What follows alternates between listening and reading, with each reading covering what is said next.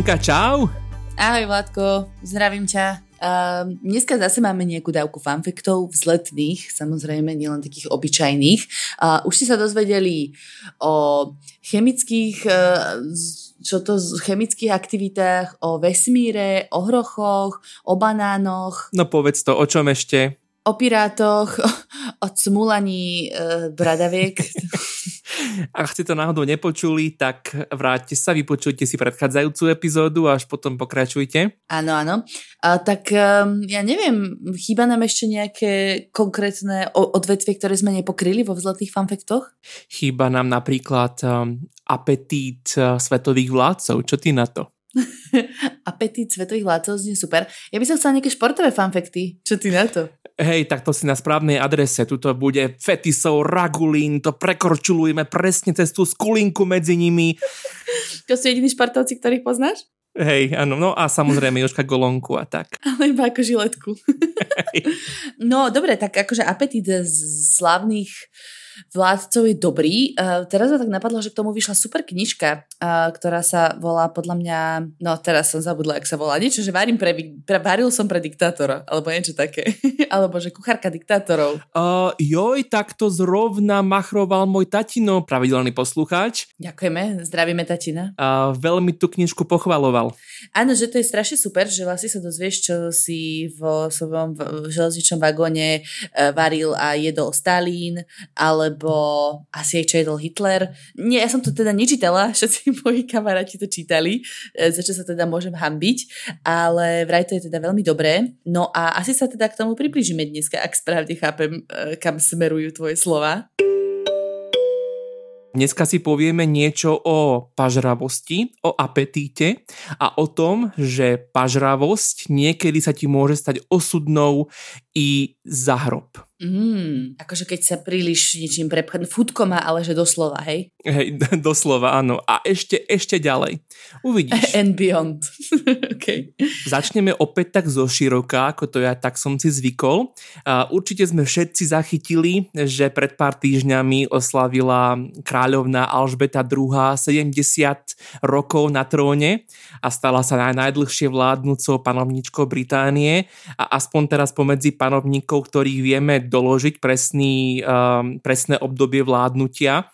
Je druhým najdlhšie vládnúcim kráľom vôbec a len menej ako dva roky je ostávajú na to, aby prekonala číslo 1.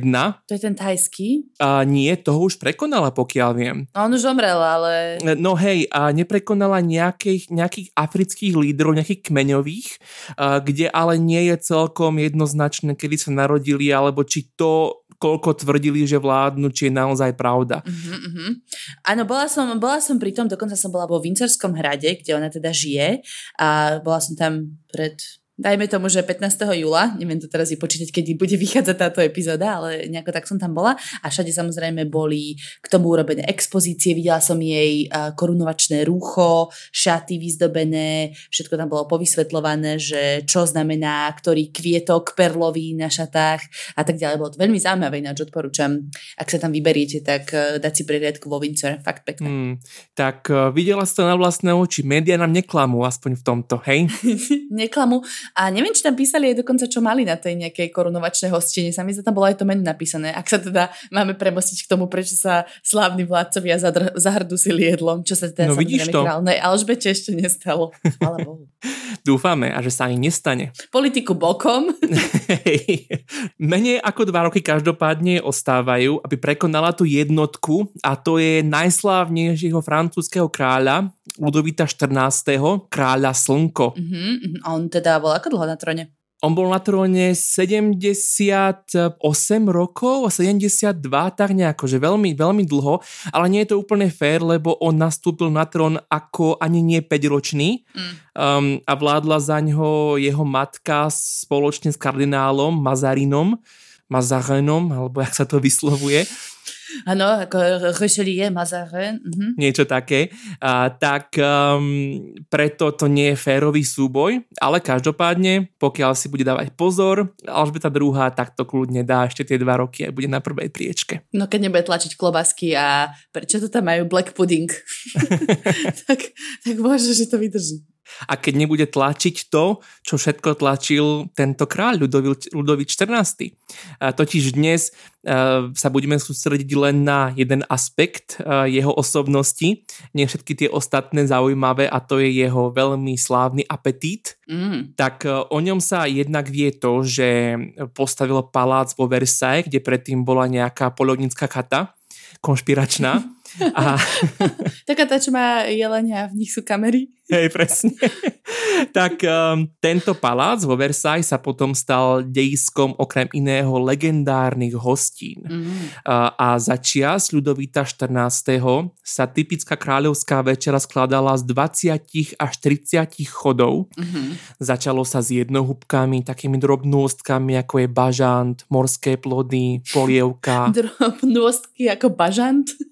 Keby to boli pečené holúbky, tak ešte pochopím, ale pečené bažanty každému, uh, to je iba appetizer. Presne tak. tak uh, keď ti tak natrávilo potom trošku, tie šťavy pripravilo, tak sa pokračovalo jedlami z kuraciny, morčaciny, kačaciny, diviny, bravčoviny a hovedziny. Všetky mesá, čo poznám, tak som teraz vymenoval. tak vraj sa jedli.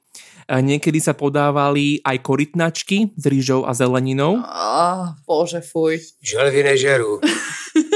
Nie, ja mám na toto akože veľmi, trošku, prepač, skočím ti do reči a úplne odbočím cez Košice až do Kambodže. Na to sme tu. Na to sme tu, aby sme vás úplne zmiatli informáciami, ktoré dostávate. a teda do Kambodže, aby som sa dostala, tak tam sme boli v hlavnom meste Phnom Penh na takom, volalo sa to Russian Market, ruský trh teda, ne, neviem prečo ináč. A, a tam som normálne videla, ako pitvali tie korytnačky, ale to bolo, to bol hrozný pohľad, boli otočené na tom akože pancieriku a normálne, keby niekto vydlabal dovnútra, ale oni ešte hýbali nožičkami. Oh, tak to akože, nie. To bol že najhorší pohľad naozaj doteraz. Prepačte, teraz som všet... zase, zase odplašame všetkých poslucháčov týmito príhodami, aj naposledy sa nám to podarilo. No hlavne ja už som jednou nohou preč. A, dobre, tak vzletný fun fact o tom, že aj v Kambodži žaru korytnačky späť e, na francúzsky dvor, kde to určite bolo... Humánne urobené citlivejšie. uh, anyway, no však naspäť. Isto Ľudovič XIV, keď sa toľko dožil, tak uh, neviem, čo tým chcem povedať. Asi nezabíjal korytnačky asi brutálnym spôsobom. no on sa, on sa dožil síce uh, dosť, pretože vraj okrem iného sa aj celkom zdravo stravoval na to, že zjedol toho toľko veľa. Jedol veľa zeleniny, lebo zdravie je zdravie, to je, to je základ.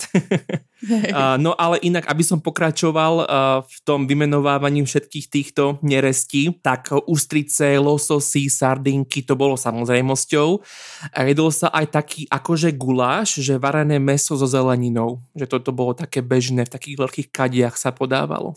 No a podľa svedectva jeho švagrinej bol apetit kráľa neukojiteľný a na jedno posedenie sám vraj zjedol, a teraz citujem, čítam, 4 taniere poli polievky, celého bažanta, jednu jarabicu, dve fľachsne šunky, to je voľný preklad, a baraninu na cesnaku, tanier pečiva a zajedal to ovocím a valíčkami na tvrdo. Tak málo karbohydrátov, hej? to bola vlastne Atkinsová dieta. Až na tanier pečiva, to myslím, že dobehol všetko. Hej. A, a ešte tam bolo niečo, nie, rýžu asi nejedol. Rýžu len s tou korytnačkou, keď bola. keď došla z Kambodže. Uh, dáva zmysel.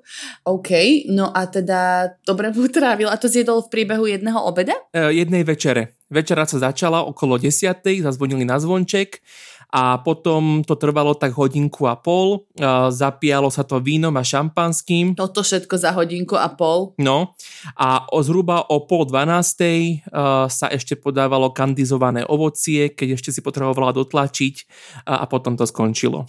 Ale tak potom to víno musela byť nejaká kyselina, aby to rozpušťalo v tom žalúdku, lebo nejak si to neviem fakt fyzicky predstaviť. My sme boli teraz na anglickej svadbe teda a podávali tam kanapky, ktoré ja som sa s nimi samozrejme načgala, ale tak jedla som ich, no nech 10 jednohubiek, no a skončila som. Už potom som nevedela nič neporiadne zjesť, lebo som bola taká plná. No dobré, no nemáš predpoklady vládnuť Francúzsku očividne. No asi nie. No nemám podľa mňa. Ne, nehovorím po francúzsky napríklad. No to je tiež taká drobnústka. Mm. No a teda on to nejako trénoval, akože si rozťahoval bachor každý, asi áno, keď to jedol každý deň takto. Ale vieš, že či mal nejaký, ja neviem, nejaký tajný trik, akože vypiť galón teplej vody predtým, nech ti dobre one porozťahuje žalúdočné steny. To som počula od kamarátov, ja to, neprekaz- ja to nepraktizujem toto strč prst krz krk. A celkovo sa hovorí o Francúzoch, že oni jedia pomerne nezdravo, keď sa pozrieš na to, čo jedia, čo my považujeme za zdravé alebo nezdravé, ale oni to jedia v takej kombinácii, v takom poradí, že to veľmi pomáha na trávenie. Akože sír a bagety? Že oni si dajú presne bagety, alebo dajú si aj hranolky, alebo nejaké m, mm, čokoľvek masné, ale najprv zjedia misku šalátu, vieš?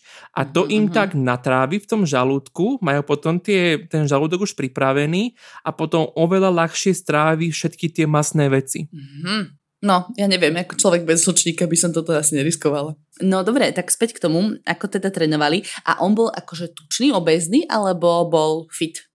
Práve, že dlho bol celkom zdravý, že nemal nejaké zdravotné problémy, aspoň sa o nich nevedelo a aj to prišlo veľa ľuďom zvláštne, že bol pomerne fit, a, ale vo vyššom veku to začalo teda dobiehať a zomrel pravdepodobne podľa všetkého na následky cukrovky, takže... No to som si myslela, lebo oni, oni boli všetci také oné sladké zúbky, že to, to je tiež taký preklad voľný. um, mali radi sladkosti a boli takí mlsní, nie? Že cukor papali a všetky tie, však si hovoril, kandizované ovocie, to podľa mňa vyťahuje našu poblomby zo zubov. Hej. No, to je taký stereotyp presne mm, tých Francúzov z toho obdobia, že také tie najväčšie hody a taká dekadencia a všetko presladené, precukrované, nafňufňané, krásne. No, ale evidentne to, to je cesta. Všetky vyhadzujú svoje keto, keto diety, knižky o chudnutí, mačingové diety, vyhadzujte to, proste treba seba vedieť dobre nažrať, aby bol človek šťastný, dlho sa dožil a ešte aj vedel pritom viesť krajinu. Úspešne a stavať Versailles. medzi, medzi rečou. Inak um, tento král Ludovít 14. okrem iného rád jedával rukami, on odmietal jedávať príborom a k nemu sa vlastne vzťahuje to úslovie, že ruky sú príbor kráľov. To počuje prvýkrát, ale okej.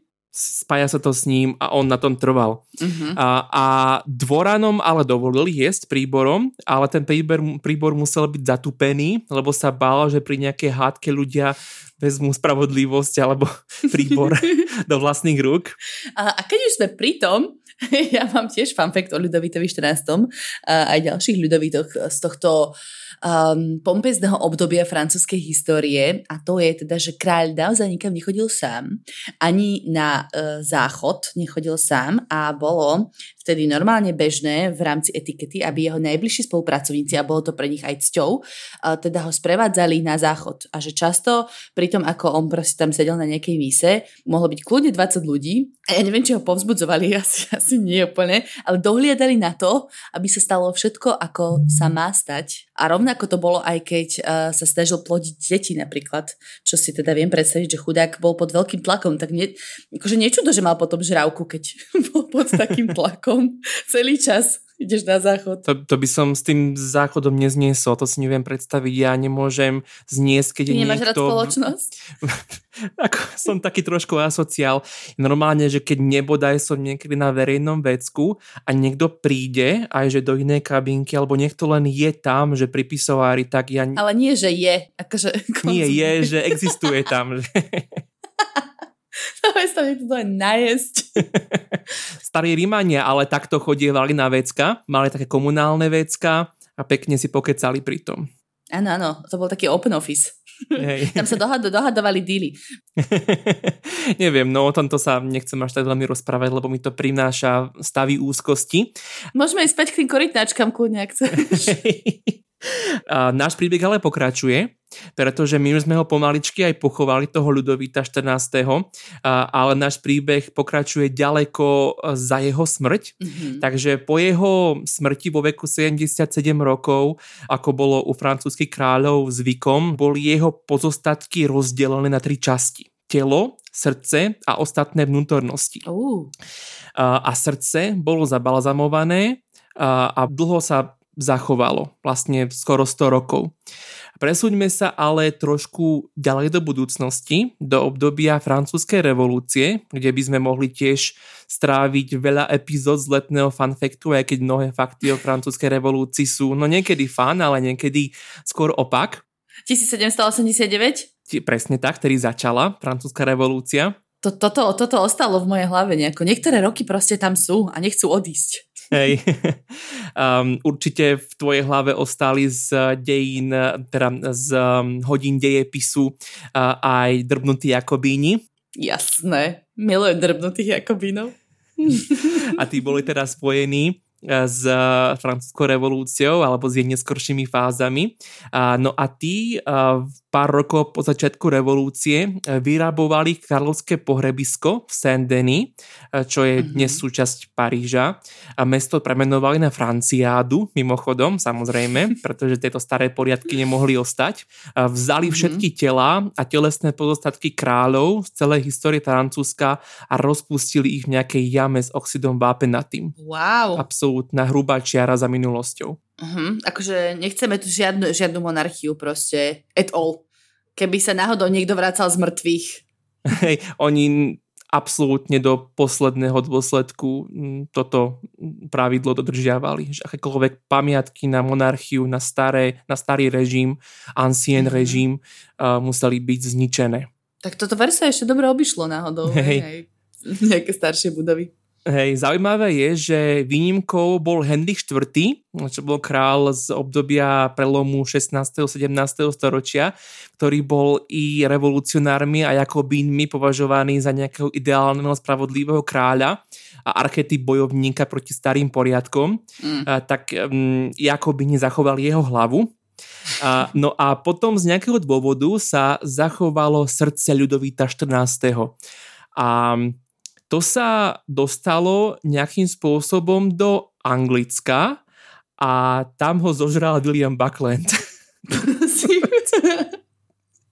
No. Ak vyvrcholenie pri akej príležitosti, akože omylom, spravte mi ľudské nasmotanie a srdiečka na neviem čom. Je to ešte a, horšie, uh, ešte kurioznejšie. To je, že do, došlo nám francúzske suroviny, vieš, tam nejaké psíry, bagety, hej, už sa opakujem trošku croissanty. a, a srdce Ľudovita 14. tak vám tak to bol William Buckland. Uh, bol to významný teológ, bol dokonca dekanom Westminsterského opáctva. Uh, zároveň bol aj geológ a paleontológ pomenoval napríklad prvých dinosaurov, e, ich popísal mm. a mal veľmi rád zvieratka. E, dokonca vo svojom sídle choval medvede, šakaly, e, morské prasiatka, ktoré tie šakaly požierali a podobné zvieratá, že bol vždy zážitok k nemu chodiť. Mm-hmm. O ňom mohli natočiť nejaký seriál, minimálne. Isto. A zvieratka má rad aj iným spôsobom. Na tanieri. Mal záľubu jesť všetko, čo mu prišlo do cesty. A mal taký svoj osobný cieľ prežrať sa zvieracou ríšou. Wow. Dobre, tak aké sú najväčšie bizarnosti? Toto som už tiež s niekým mala túto diskusiu, čo všetko sa dá zjesť. tak i podľa vlastných uh, slov a pamätí ochutnal naozaj všeličo podivné, takže tie naše hrochy, čo sme spomínali minulé, tak uh, to je šuvix. Vraj najzvláštnejšia a najnechutnejšia vec, akú zjedol, bol podľa jeho slov krtko. ale že to ešte nevedel, ako nechutná bude vzučivka červenohlava, čo je taká nejaká, že obrovská mucha, taká masiarka a že tá bola vraj ešte nechutnejšia ako krtko. Fuj. A tiež dokázal toto všetko zjesť v rámci jedného chodu? Krtko v d- druhom chode, bzučivka nakoniec, lebo to mi príde ako taký akože dezertík. Hey, presne, medzi tým žirafie, kopita. no sa smeješ, ale u zvierat to nekončilo. vo Westminsterskom opáctve bol pochovaný anglický básnik Ben Johnson a keď raz otvárali jeden susedný hrob, tak Buckland, ktorý bol dekanom toho opáctva, tak odtiaľ udrbal Johnsonovú kosť nejakú. Čo to obkuskával? Alebo čo hryskal slabu? Neviem. Čo s ňou robil, to sa nevie. Oh, bože. Potom sa vraj objavila uh, po nejakých rokoch v nejakom starožitníctve, kto si kúpil a zistili podľa nejakých testov alebo čoho, že to bol ten Ben Johnson, ale um, že vraj. Bože. Ľuďom vieš čo. A furt no. naprieč storočiami nič sa nezmenilo. No dobré, a teda kde zobral to srdco? A to sa nejakým spôsobom cez príbuzných vo Francúzsku dostalo k Lordovi Hardcourtovi, ktorý bol arcibiskup z Yorku a Buckland bol u neho na návšteve a keď mu tento arcibiskup tento skvost ukázal, tak jeho okamžitá reakcia bola, že ham a zožral ho. Ale nie, že deň na šupu tam. Koľko to malo rokov vtedy? Ani nechcem vedieť pre Boha, ale, ale no dobre, chcem vedieť. 100 rokov to malo, necelý. Storočné srdce balzamované najlepšie napustené nejakým formaldehydom, alebo čo nie? Neviem, čím to balzamovali. Našiel som dve verzie toho príbehu. Uh, jed, jedna verzia hovorí, že to tam na mieste zjedol, keď sa dozvedel, že to bolo kráľovo srdce, že je, to som ešte nejedol, že to, to si dal. Uh, a podľa druhej verzie ho odkúpil a potom si ho slávnocne doma prestrel a, a dal si ho. To je famózne. To Bear Grylls Šuvix proste.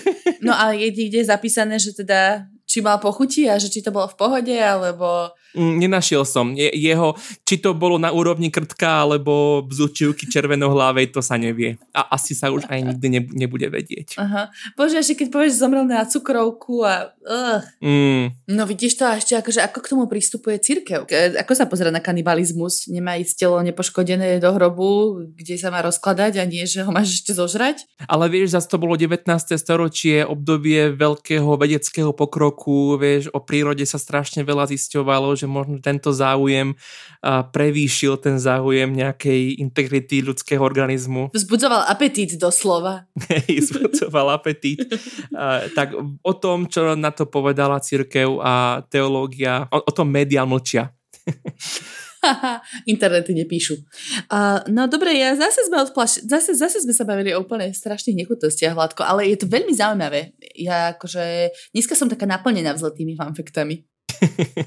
Tak si sa najedla fantaktami priam ako Ľudovič 14 sa najedol prepelic a jarabíc. Najedla v tomto prípade, po tom, čo sme si povedali, ani nie.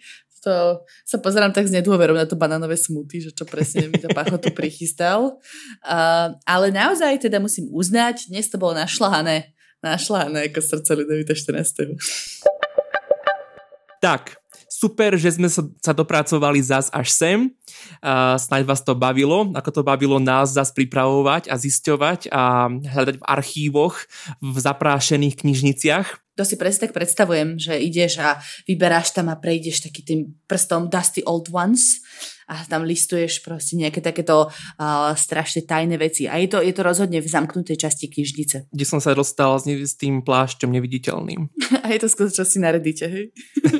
Áno, no. Vieš čo, tu som dokonca využil naozaj aj nejaké knižné zdroje dokonca. Teda, Vládko. No, su, su, su. Tak uh, merci beaucoup. Merci beaucoup a vidíme sa, počujeme sa na budúce. Sledujte nás, počúvajte nás, odporúčajte nás kamarátom známym a hodnote nás ano. a počujeme sa na budúce. Každý druhý pondelok vo vašich podcastových aplikáciách. Majte sa pekne. Ahoj. Au revoir.